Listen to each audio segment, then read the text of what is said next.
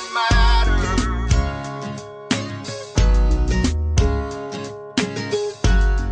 Hi, everybody. I'm Chris Miller, author of the number one best-selling book, Ready for Pretirement: Three Secrets for Safe Money and a Fabulous Future. Pretirement is planned retirement early so your money, your health, and your peace of mind is there when you need it. I've been on a journey contacting some amazing experts to share with you how to transition and make these changes through life as effortlessly as possible. And today, I'm very honored to have Nancy Schlossberg. She is an amazing speaker. She spent most of her career as a professor counseling psychology, and she taught at Howard University, Wayne State, and twenty-six years as a tenured full professor at the University of Maryland in College Park. She's the author of nine books. Amazing experience. She's been honored by, by the American Psychological Association and the American Counseling Association and the University of Maryland. She, she's a frequent guest on the radio and T V. She's been showcased on one page of U S Today and quoted in the New York Times, the Saint Petersburg Times, the Wall Street Journal, and I could go on with a list. Her book, Retire Smart, Retire Happy, were the focus of a ninety-minute P B S special about retirement. And her textbook, Counseling Adults in Transition, linking Schlossberg's theory with practice in a diverse world with Mary Anderson and Jane Goodman, is now in its fourth edition. She's currently a columnist for a magazine, Better Living, and a founding board member of the National Institute for the Ages, located in Sarasota, Florida. Nancy, thank you so much for being a guest on our show today. Well, I'm delighted to be here, Chris. I, I just, I really like that title, Retire Smart, Retire Happy. And and, and you just have so much. I know, I'm probably going to have to have a few shows because it seems like you are just a fountain of wisdom here. Right. Well, I've got to say a word about the title, Retire Smart, Retire Happy. Um, and the newer book is called Revitalizing Retirement.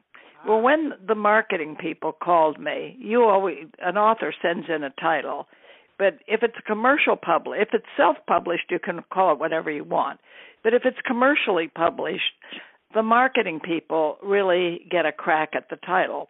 So they called me, they did all their research, and they said they're going to call this Retire Smart, Retire Happy. And I burst out laughing. I said, are you telling me that in less than two hundred pages you can get smart and happy? I said, don't you think that's overkill?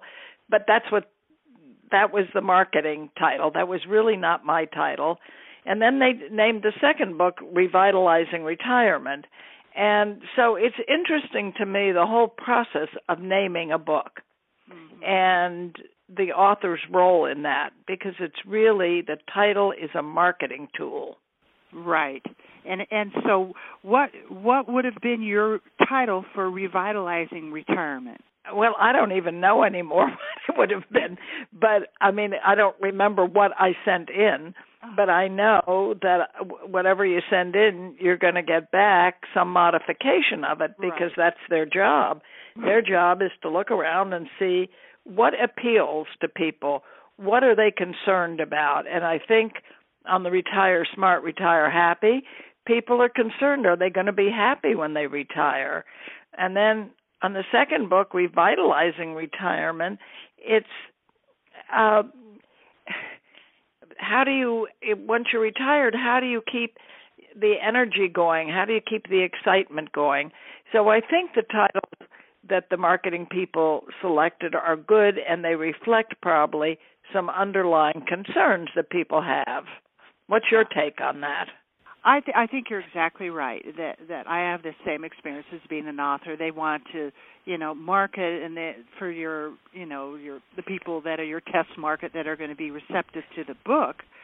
Um, and, the, you know, and I think the that's really on people's minds right now because right now they're wondering if they're just going to have enough money to pay bills, let alone retire. Uh-huh. That's that's what I really see the challenge of. And I've noticed a trend, too, maybe you have, on you're, you're over there on the East Coast, but there's a big trend over here on the West Coast, is that there's a lot of seminars and workshops, and all these, eighty percent are women, seem to be get, go, recreating themselves. They're quitting their eight to five job, they're taking their passion, and they're creating some way that they can give back and serve the world. And mm-hmm. I've just noticed a big trend now. So becoming fifty isn't a bad thing anymore. It's like, okay, now you're in the second part of your life. Right. Right. Or for some, the third part. Exactly. Exactly. You know, and right. I think really it's all about, you know, you want to re-energize people. I don't know. I know it's it's trendy to talk about reinventing yourself, and I'm not sure what that means. But I do think re-energizing so that you're uh, feeling excited about the future, excited about a project, excited about what's happening, rather than sort of dead. Because I, I knew a lot of professors and a lot of people who work in business and industry, they get really burned out. Right. And so how can we, and, and homemakers who I call um, uh, C E Os of small family businesses, um, whether that's a man or a woman, I, I think people get burned out, the same thing over and over. So how do you revitalize your life? How do you make life exciting again and develop a new passion? Right. So how do you do that? What, what, oh, what do you we know? Have to read my book, Chris. Yeah, no, on the right. the Revitalizing Retirement, um, the, the subtitle is Reshaping Your Identity, Relationships, and Purpose. And I talk about your psychological portfolio. Now, I know you deal with money issues as well as psychological issues, mm-hmm. and everybody, you know, is concerned about their financial portfolio. They rebalance it. They check with their advisors. And I found that your psychological portfolio needs rebalancing, and that's just as important. And that's what the, the Revitalizing Retirement book is really about. It's about how you deal with the three important issues. How do you deal with your identity? Because that's number one. How do you deal with your purpose? How do you develop a new purpose? And how do you reshape your relationships? So that's what what I think Uh, I've tried to do in the book is take each of those, identity, relationships, purpose, and look at them and look at ways that you can revitalize them. That's great. I really like the way you you talk about the psychological portfolio. That is, that's delightful because it, you know, I say all the time, pre-retirement, plan retirement early so your money, your health, and your peace of mind is there when you need it. And I really stress peace of mind, because what good is a million dollars if you don't know how to enjoy yourself? Well, I interviewed a lot of people for both books, but I interviewed, actually the interview was for the first book, Retire Smart, Retire Happy, and he was a C E O of a Fortune one hundred company, and he said to me, retirement is hollow. And I said, what do you mean by that? And he hit the table. He said, that's not hollow, but what I'm experiencing is hollow. Now, he had a pension of a million dollars a year. Forget his income. His pension was a million dollars a year. Oh, boy. I mean, can you imagine? No. And he felt the hollowness because he had never thought about the psychological issues and what he was going to do with his time. I guess he assumed, I don't know what he assumed, but things weren't the way they had been. He he had lost his power.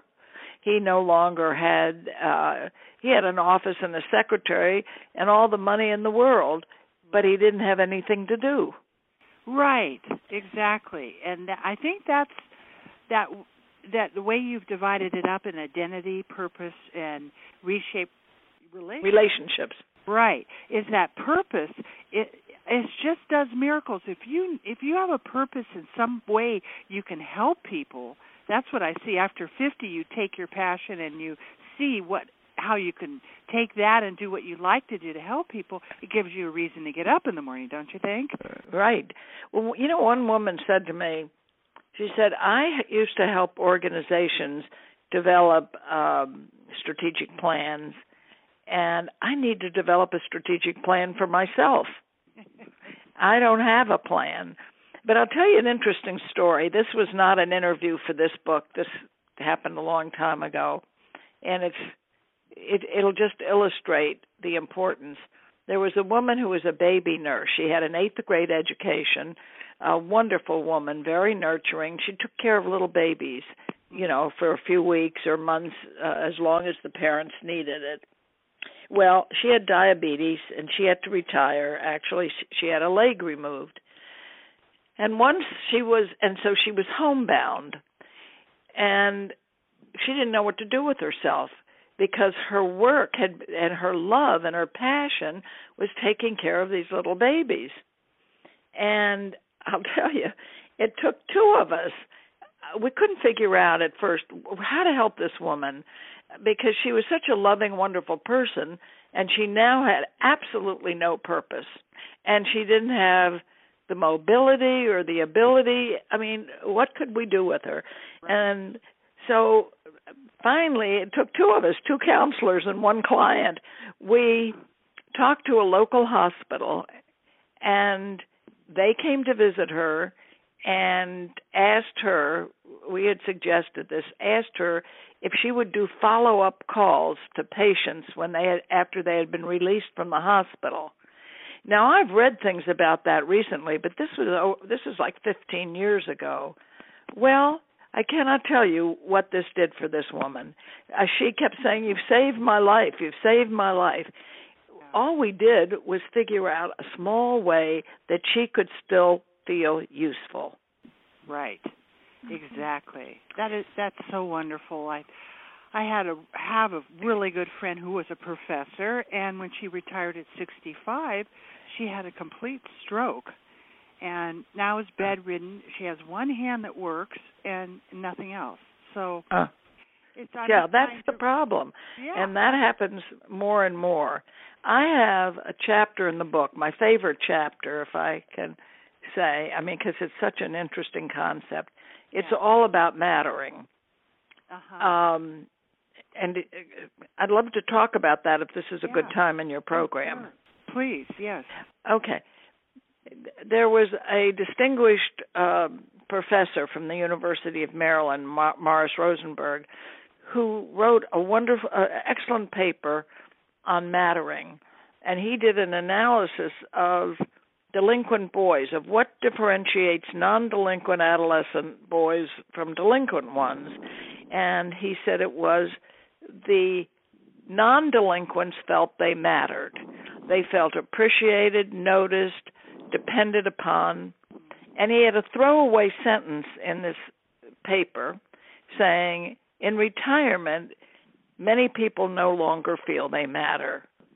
And so we did a lot of work on mattering, my graduate students and I, and the degree to which Uh, and how important mattering is. For example, we looked at adult learners and retention, and if the adult learner in school didn't feel he or she mattered to the institution, they'd drop out. Well, the whole concept of mattering in retirement, I think, is a central concept. If you no longer feel appreciated, excuse me, I'll turn my, my cell phone off. Uh, If you no longer feel appreciated or noticed or depended upon, if you're sort of marginalized, you can be very depressed. So to me, the central issue that we all have to work on is how do we matter? How do we ensure that we still matter? What can we do to make sure that we matter? And that's not easy to do. No. No, that that is that's really a nice that's really a nice way to put it. In fact, um, Brendan Bouchard had a, has a in his book, The Millionaire Messenger, was about did I matter, and he had an end of a life experience, and that was what came to him is you know you're standing there, and really what is important is did I matter, Well, and it's not just right? did I matter in the past, but do I matter now? Right. In other words, you can do all the uh, looking back at your life and studying your photographs and doing a lot of things, but what matters is, do you matter today? You know, you know you mattered at work, or I hope you mattered at work, but what about today? Uh, now that you've retired, now that you don't have a platform anymore, uh, to whom do you matter? And what can we do about that to help others feel they matter, but what can they do to ensure that they stay, that they still matter? So I don't think it's enough to say, gee, I really did matter uh, when I was at the top of my game and I was a professor at Maryland. That doesn't count today. It, I know I mattered at Maryland, but it, what counts is, do I still matter? And how do I matter? And what do I do to ensure that I matter? That's what's important. It's about today and tomorrow, not about yesterday. Good one. Yeah, exactly. So, so how do you how do you help people figure that out? Well, why would you ask me a hard question? I think it's your job to ask me easy questions. Tell us how to do that all now. Tell us everything now. Sure, if it was that easy, everybody would have it done. um, so that is that is like a, a big question. Well, it's a big question because it's not the same for everybody. I, the chapter I have, I'm looking at it right now, is called Mattering and Happiness in Retirement. And um, there are several ways of mattering. You have to matter to others. You want to feel, it's your feeling that you're significant to other people, individuals, family, community. Um, and I think the only way that you can keep at mattering is by getting engaged. If you if you disengage from life, if you pull back and say, I'm too tired, I don't have the energy, um, and you, you don't get engaged, you will never matter again. You know, you might never matter again. Right. I think it, it's you've got to figure out in the community, in your community, what you want to do, what really makes a difference, what would engage your attention, what would involve you. And that, it, it, for some people, it's volunteering. For other people, it's getting engaged in lifelong learning organizations. In other people, it's doing tutoring. There are a thousand things you can do, but what the problem is, Chris, is that when you're feeling you don't matter and that there's nothing in your life that's that worthwhile, it's very hard to get off the dime and get engaged. Right. And but and so I like to encourage people to go to places like the senior friendship centers that are around the country, or uh, seek out a counselor or a support group, or form a support group uh, of other people in the same boat and talk about what you can do. Um, I'm talking to a man these days who's just given up. He's in his late seventies. All his friends have died, or a lot of his friends have died. He no longer wants to play golf, which had been sort of the centerpiece of his life after he retired. And so now, what's he going to do? He knows that he's got to stay engaged. And, you know, if there were one single simple answer, it would be wonderful, but there isn't, because what engages you is not what would engage me. Right. And I might talk when you want me to about the various paths people can take to try to get engaged. Yeah, well, you, you've identified six paths for retirees to follow. Maybe you could describe each one of those paths and the benefits. Right. And that was the major contribution of the book Retire Smart, Retire Happy, but I repeat them in Revitalizing Retirement. Do you want me to mention them? Oh, yeah, I think it would be useful. Yes. Well, that's what I found is that, you know, there's no one path that people take. So there are continuers. Now, I am a continuer. I've been retired twelve years, uh-huh. but I have, since retirement, written four four more books. I still do workshops, speaking, whatever. I write a column for a magazine. So I'm doing, I mean, as my daughter said, the only thing retired about you is your paycheck.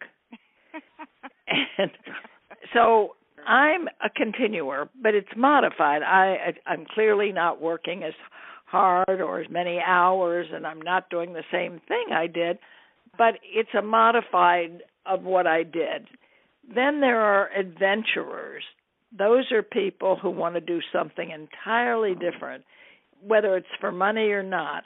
And it doesn't have to be major adventure like going to the South Sea Islands, but it could be saying, well, I've never worked in a museum, so I want to be a docent. And so it's doing something different. It's, and that really, see, going back a minute, as a continuer, my identity is pretty much the way it's always been. When you're an adventurer, you're sort of changing your identity. You're doing something different, in a sense, what people call reinventing yourself. Right.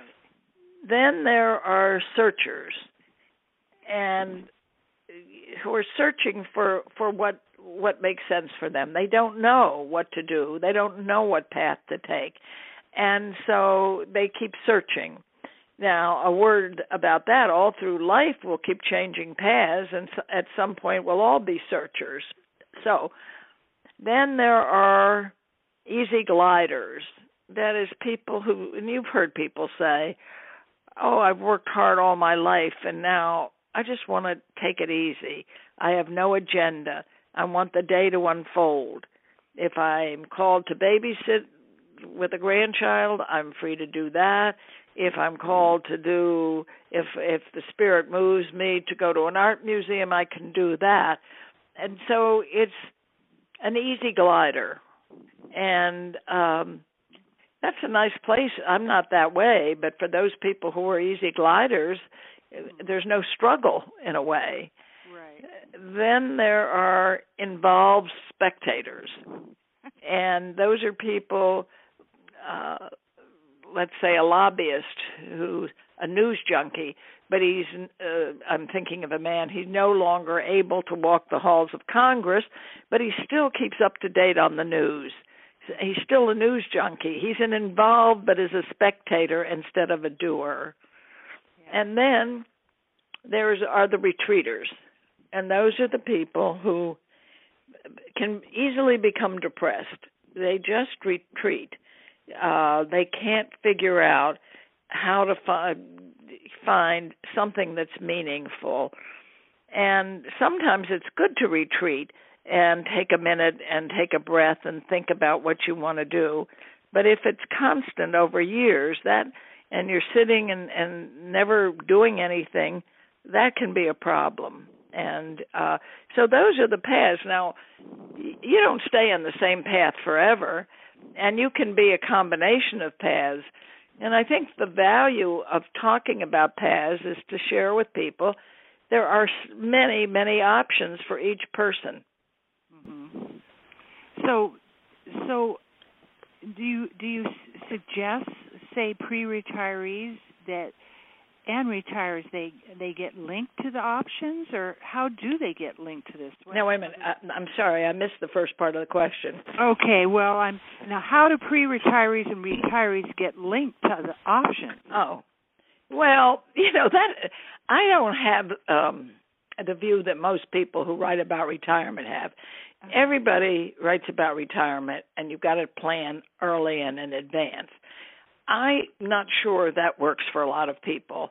If you're very engaged in your work, you're not going to pay attention to planning for your future, even though you know on one level it's probably a good thing to do. So for many people, they wait till they've actually retired um, and then start thinking about what they want to do. But if you're one of those people who can plan ahead, um there are many, many workshops, but they don't focus on what I'm talking about. Most of the workshops don't. But I see this period in your life as part of your career development is, I see a similarity between retirees and college graduates. A lot, some know exactly what they want to do, you know, go to law school or do this or do that, and others are searching and struggling to figure it out. And I think that's what happens to retirees. And just as when you were a college graduate figuring out what you want to do, when you're a retiree, it's very similar. And, of course, I'm a great believer in counseling and uh, talking to somebody and helping, having somebody help you, you know, just figure out, okay, what is it you regret you haven't done? What is it you've always wanted to do? Um, and maybe this is the time you can do it. So if you can look at retirement as a time to explore, as a time to do things you've never done before and always wanted to do, it can be a very exciting uh, project. Right. Well, you know, this is kind of just brought up a question that I think what prompted me, you know, to write my book, because, you know, I've been in practice for, you know, twenty-three years. And you've been a what? In practice, you know, I've counseled oh. thousands of people, and what I noticed, like it was exactly what you said, is they wait till they're seventy or eighty and start their their plan, the the physical plan, the, you know, where the what how their money should be set or long-term right. care. But it's already too late. And my part of my goal is to reach out to people pre-retiree to get the mindset. And like you said, if everybody's so busy with the day-to-day, I don't know how to leverage or get people aware of how important it is that that should be part of their daily. What they're doing today is going to affect their tomorrow. Uh-huh. I just wonder how, what, and you've had amazing experience as a professor at, and all these great things you've been doing. I would just want to know what your take, how would you, how do you reach around that? Well, there's a, a wonderful book called Stumbling on Happiness by a Harvard professor, and he talks about the fact that we are very poor forecasters of the future. Mm-hmm. And we spend a lot of time thinking about the future, but we're really not good forecasters. And the evidence of that is, look at there, I mean, I don't have the figures in front of me, but there are a lot of people when they retire move to California, Florida, Arizona, and then years later they'll move back to where they were. They right. And so if everybody was such a good forecaster, then you'd figure out what you want to do and do it. But I think what he did, and you and I probably won't agree on this, is he said the anxiety that many people feel when they are thinking about the future is debilitating. So my take on the whole thing is, if you're somebody who doesn't want to think ahead because you're so invested in what you're doing now, okay, then you'll get, let's give you some clues about what to do when you are ready. For those who are ready and want to do it, then you can develop the workshops. But I think we have to recognize that a lot of people don't want to do this forecasting. And as I said, he, uh, I'll look up his name while we're talking, he said, we're just really very poor forecasters of the future, and but yet we push people to plan for the future that they're not very good about planning. Now, why can't I find his name? I know it begins with an S, yeah, we, and, and I'll find it at some point during the, yeah, the sounds, program. Sounds. But it's just, I know what you're saying. You want everybody to plan so that when they retire, they won't be stumbling around. Yeah, not in, in plan for what, and I know it's really hard to do what you're talking about, to think about what they they would do, but also planning on, look, if you you can't depend on the government, you got to put a little bit of money away in your piggy bank and have, you know, less Starbucks and, you know, plan for your kids' college. And people just don't do it till the last minute. So it's it's shocking how with something like seventy-eight percent of people don't even have twenty-five thousand dollars saved. I mean, it's it's uh, it's huge. I don't, you know, don't quote me on it. Well, and you're talking about the money part, and yet it's very important to to figure out at some point. Um, but uh, the psychological part. Absolutely, I totally agree because the, the, I think they both. I believe they both go together. I mean, when my psychological's right, I'm bringing opportunities. They come, they show up. You know, I get blessed with it. But yeah. If you're in a negative frame of reference, you just don't have the right glasses on, and you miss the opportunities. Could be right there, right? Right. So your uh, the, the your focus in your work is is what? To develop workshops for people pre-retirement, or or well, what is I've it? Been, Chris? I've been I've been giving workshops for years, twenty over twenty years. And my focus are big, what I call the three secrets, because these are actually things that, that have been kept from the average person. For example, like you need a will to leave your things to your family. No, if you have a will, you end up in probate, probate's courts, courts take attorneys, and they take five to twenty-five percent of your estate. Right. Living trusts have been around since the Middle Ages. Attorneys, when they go to, to law school, they're taught how to do wills. They're not taught how to do trusts. Because probate is a big business. That's one of the secrets. Another one is the money, the money model that they've taught everybody. They teach you go to, you know, you go to school, you learn how to make money, you get out of school, then you make money. What do you do with the money? You go to your financial planner or your banker, and what do they do? They put your money at risk. So that model is about you got to risk your money to make money, and that's another fallacy. There are safe places where you can actually put your money and never lose your principal, get a ten percent bonus, and make seven percent interest compounded. Do you think mm-hmm. anybody really knows about that? No, because that information is held withheld from the average middle-class person, and they're all led to believe that they've got to risk their money and go to go to Las Vegas, I mean Wall Street, right? It's what right. that is. That's a fallacy. There are really actually safe places, and, and these products have been around since the Middle Ages. So, and then the other issue I talk a lot about, which is something nobody wants to talk about, is seven out of ten of us over sixty-five have a catastrophic illness. We need to have long-term care insurance. We want to stay in our own home. The cost yes. is, is catastrophic. My mommy had to pay fifteen thousand dollars a month for right. care.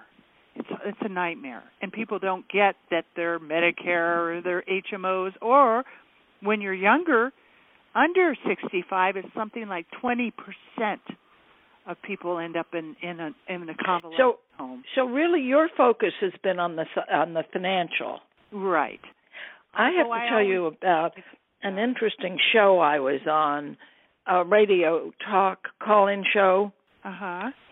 Uh, somebody from Chase uh, has this show, and so people call in. She's a financial person. I really love this. I'd lo- and so uh, somebody in the uh, radio audience would call in with their problem. She would then answer it from the point of view of the financial, and then throw it to me to talk about the psychological. So it was. I found it really interesting because to integrate the two, so yeah. that people uh, can hear two different ways of looking at it, even though both are, are should be integrated and are important. Oh, that's great! It wasn't. It was just wonderful. Oh, I had such I a like good time that. on the show, and uh, I thought it was great. By the way, I have found the person's name I was looking oh, for, okay. and it's a book called Stumbling on Happiness by Daniel Gilbert. Daniel Gilbert. And then in, I also refer to, in my book, that book, and The How of Happiness.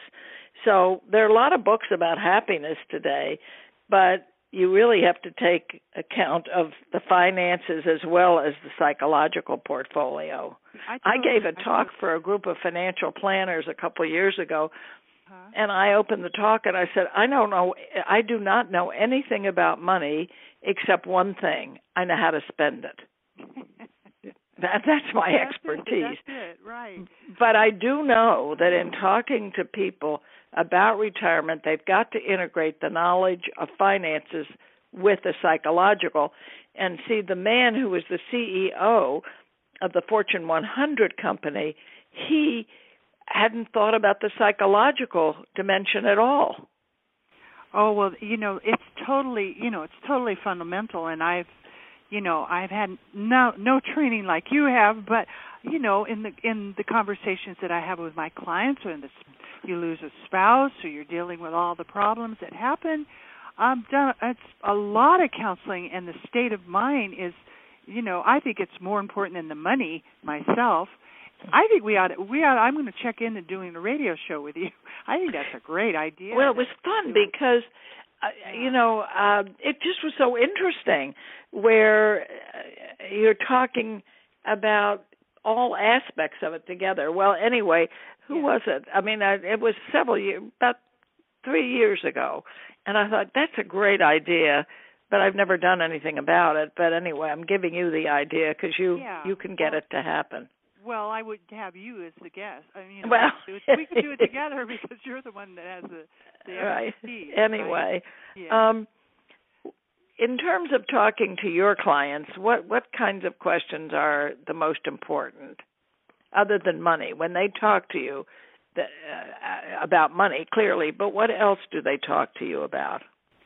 Well, I, you know, I, I find a lot of times I'll be saying, you know, I'll be talking to someone that maybe that might be eighty, and I'll go, oh, you've got twenty years left.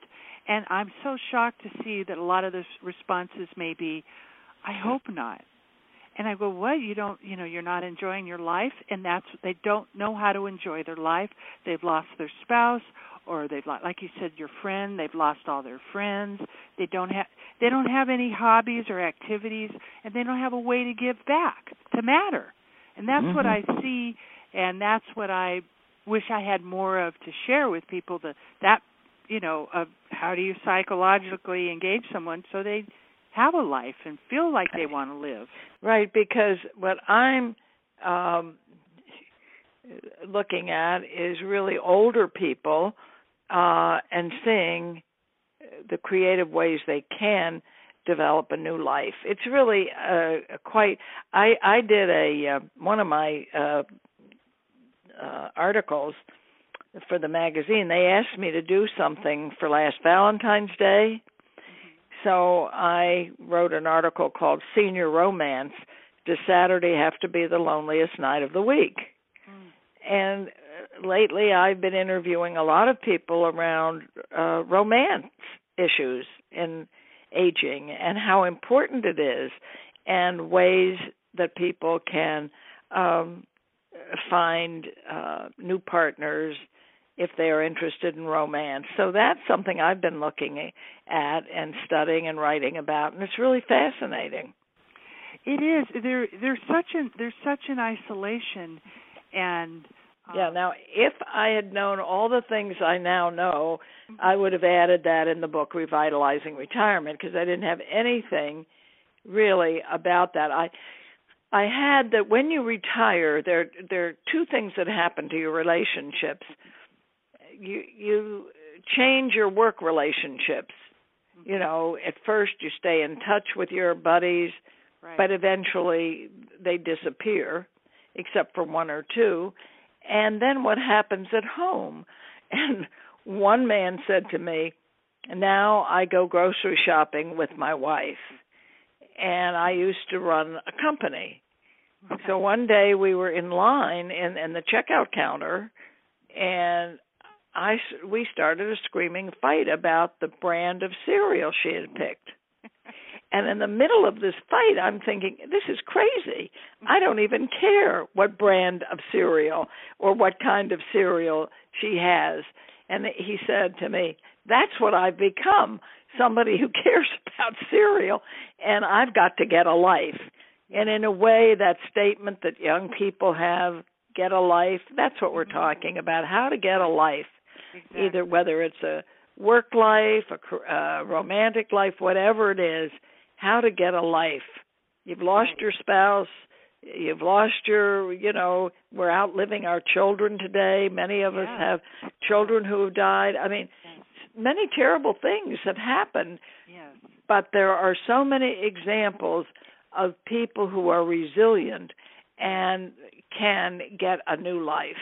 And and that's really all I hope that I can do, is to help people see options that they might not have seen before. That's great, Nancy, and I know you are. Why don't you, this is a good time to tell everybody how they can get a hold of your book or reach out to you. And well, I don't do private counseling. Um, I don't do that at all. I um, it's really through my writing now that I reach people, and lectures. You know, people have me come and speak. But you can go to my website, and everything that I've, it describes the books, not my academic books, but it describes uh, these trade books.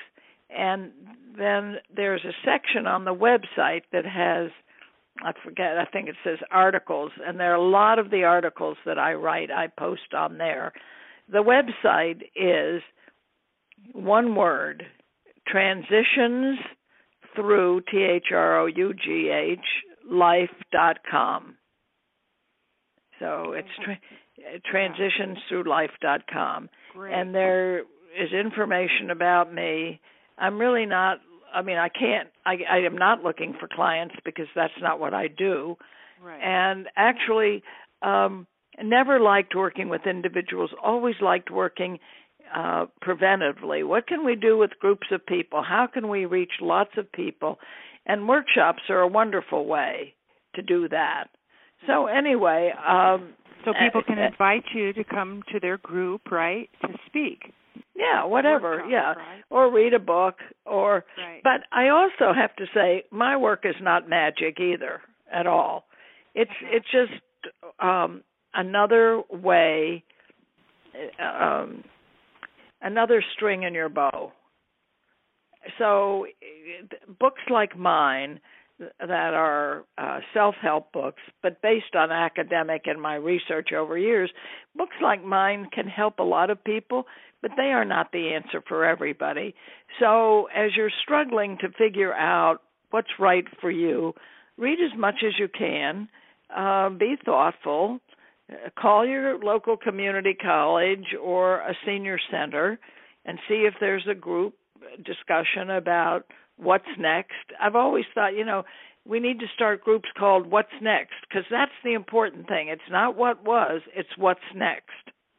Right. Oh, that's a good that's a good line there. What next? Yeah. Yeah. I mean, uh, because it really, we want to keep people, if you have a focus on the future, you're much less likely to give up.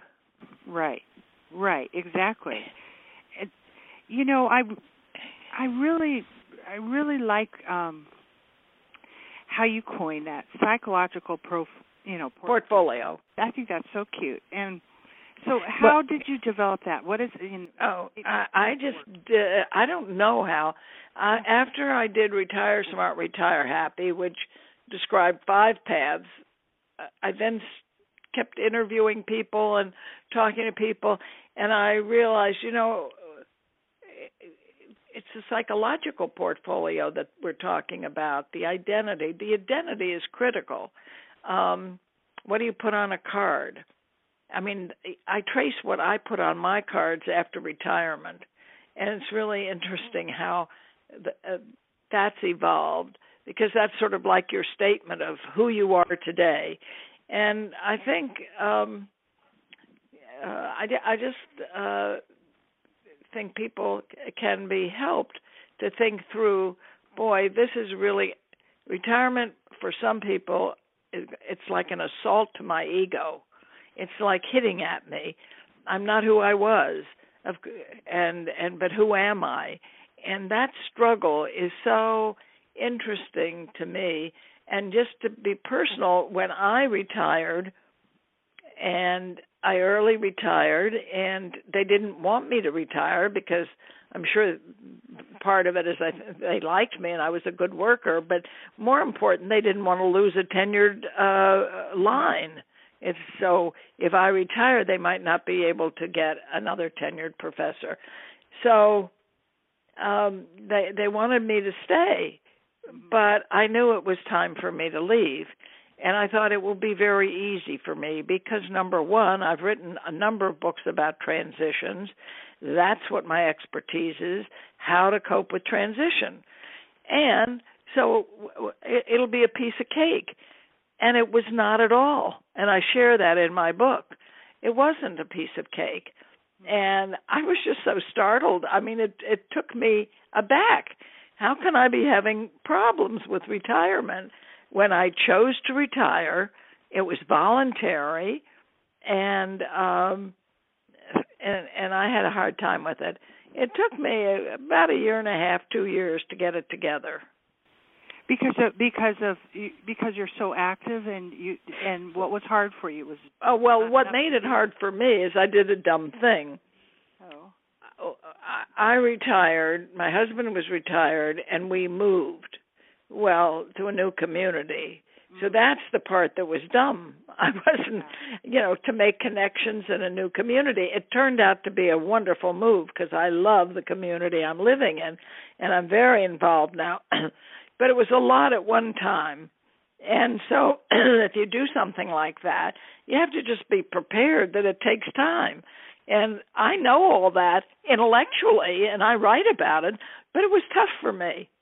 So yeah, right. th- that was what it, it's kind of interesting. It's like the shoemaker's, uh, you know, the shoemaker doesn't have shoes. Right. The transition expert didn't know yeah. how to do it. I know. But you can see it, it led else, to right. interviews, focus groups, and two books. So I guess it turned out okay. Yeah, it sounds like it. Yeah. That you sound like you're doing. How many books you read? A book a year, right? In the last four years. Well, not in four years. I haven't written a book in a couple of years. In uh, I think uh, Revitalizing Retirement, but since since I retired, I think I wrote four books. That's amazing. That's but amazing. Anyway, um, that's just something. I don't know that I'm going to keep writing books at all. I might not. I'm I'm doing new things in my life uh, that are kind of exciting. I'm I'm on a new. some new ventures myself. So anyway, it's just exciting because each age and each period has ups and downs. And one of the books that I wrote called Overwhelmed, Coping with Life's Ups and Downs. And that really is a book that discusses transitions and how to cope with any transition. That sounds like a good one because I think overwhelmed it, is a... Yeah, I think it it can be helpful for some... for people to, to look at transitions in general and figure out how they're coping and how they can cope more creatively and effectively. Because that's really, whether it's retirement, you know, uh, moving to a retirement community, uh, moving to another city, uh, changing careers. Uh, right. The overwhelm um, of changing careers is huge.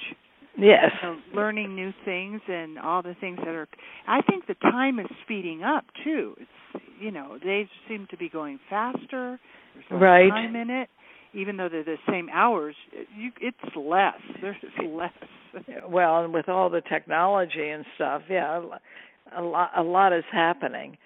But I, I'm very excited. I'm, I'm just at a very up period, upbeat period right now in my life. So that's wonderful. I'm, I'm seeing the glass is half full instead of half empty.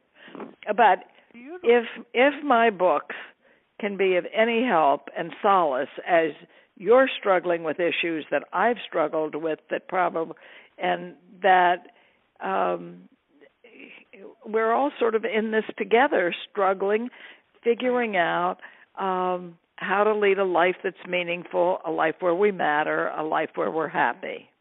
Right. Exactly. Well, that that's really wonderful. Well, you know, we're we're this was a fast hour.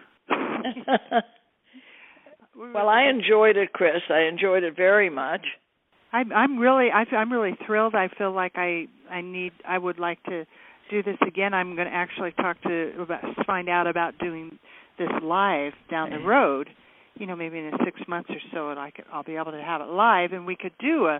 a call in and have right. It would be I fun. Know. I'd love it. I, that would be such so fun. I, I th- thank you for the idea, and I, you'll be the one, only, only one that I would do it with. No, you don't don't say that. You you know. Th- well, I feel comfortable with you and, and trust where you're going with what you're saying. Or something. Right.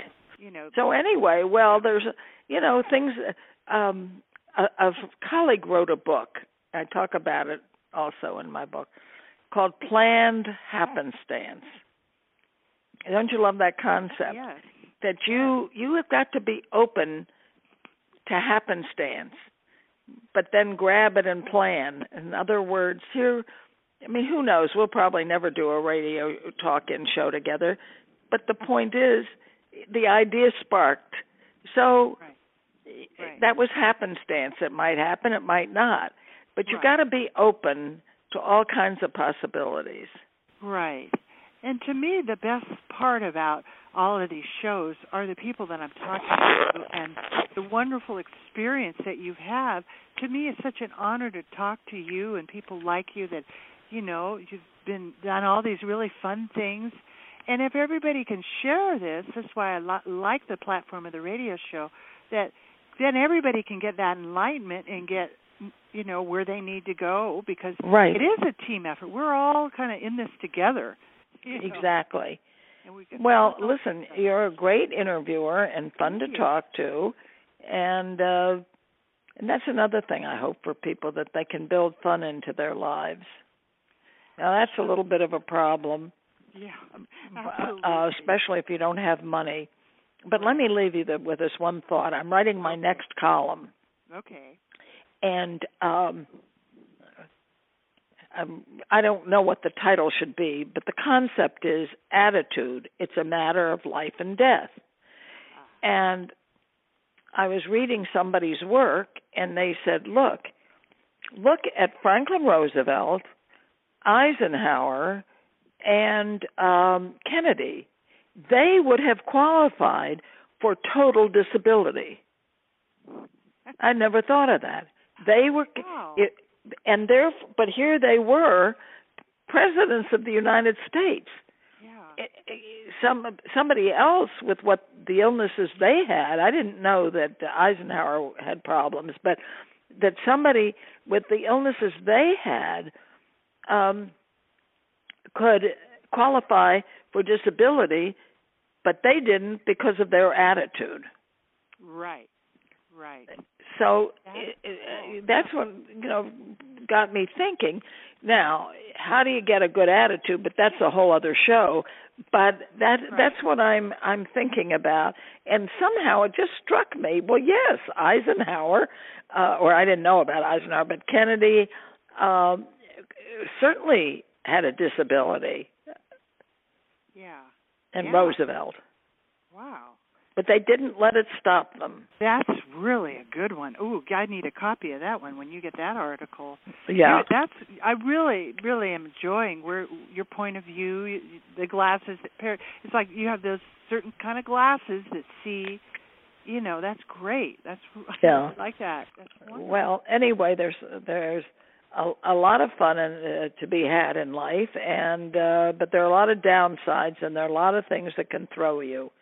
So I've written a lot lately about resilience, and the question with resilience is, okay, we all know it's important, but how do you get it? Right.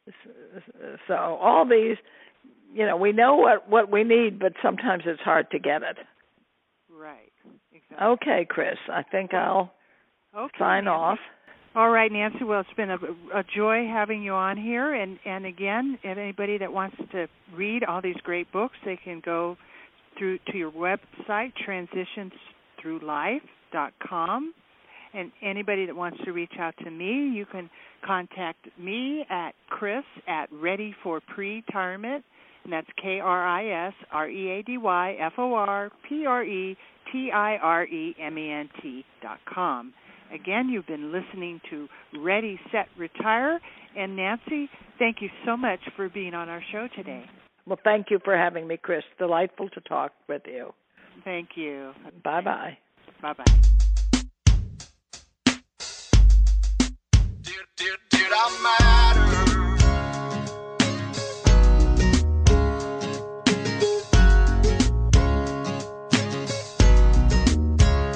Found out you can't take a curve at eighty-five. My whole life flashed before my eyes. I braced myself to leave this world behind. As a million questions raced across my mind. Did I live? Did I love? Did I matter to someone? Did I give everything I had to give? Did I save any souls? Was I worried about my own? Was I haunted by the things I never did? Did I embrace each day with faith, hope, and laughter? Did I matter? Did, did, did I matter? From that moment I became a brand new me, with the golden ticket to a better destiny. And I told my heart there'll never come a day when I'd have to search inside of me and say, did I live? Did I love? Did I matter to someone? Did I give everything I had to give? Did I save any souls? Was I worried about my own? Was I haunted by the things I never did? Did I embrace each day with faith, hope, and laughter?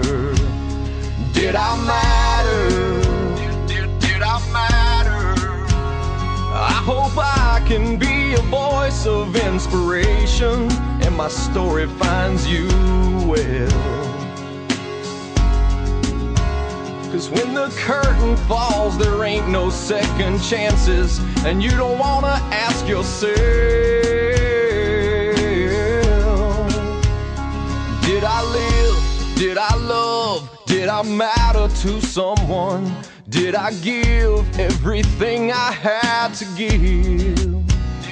Did I save any souls? Was I worried about my own? Was I haunted by the things I never did? Did I embrace each day with faith, hope, and laughter? Did I matter?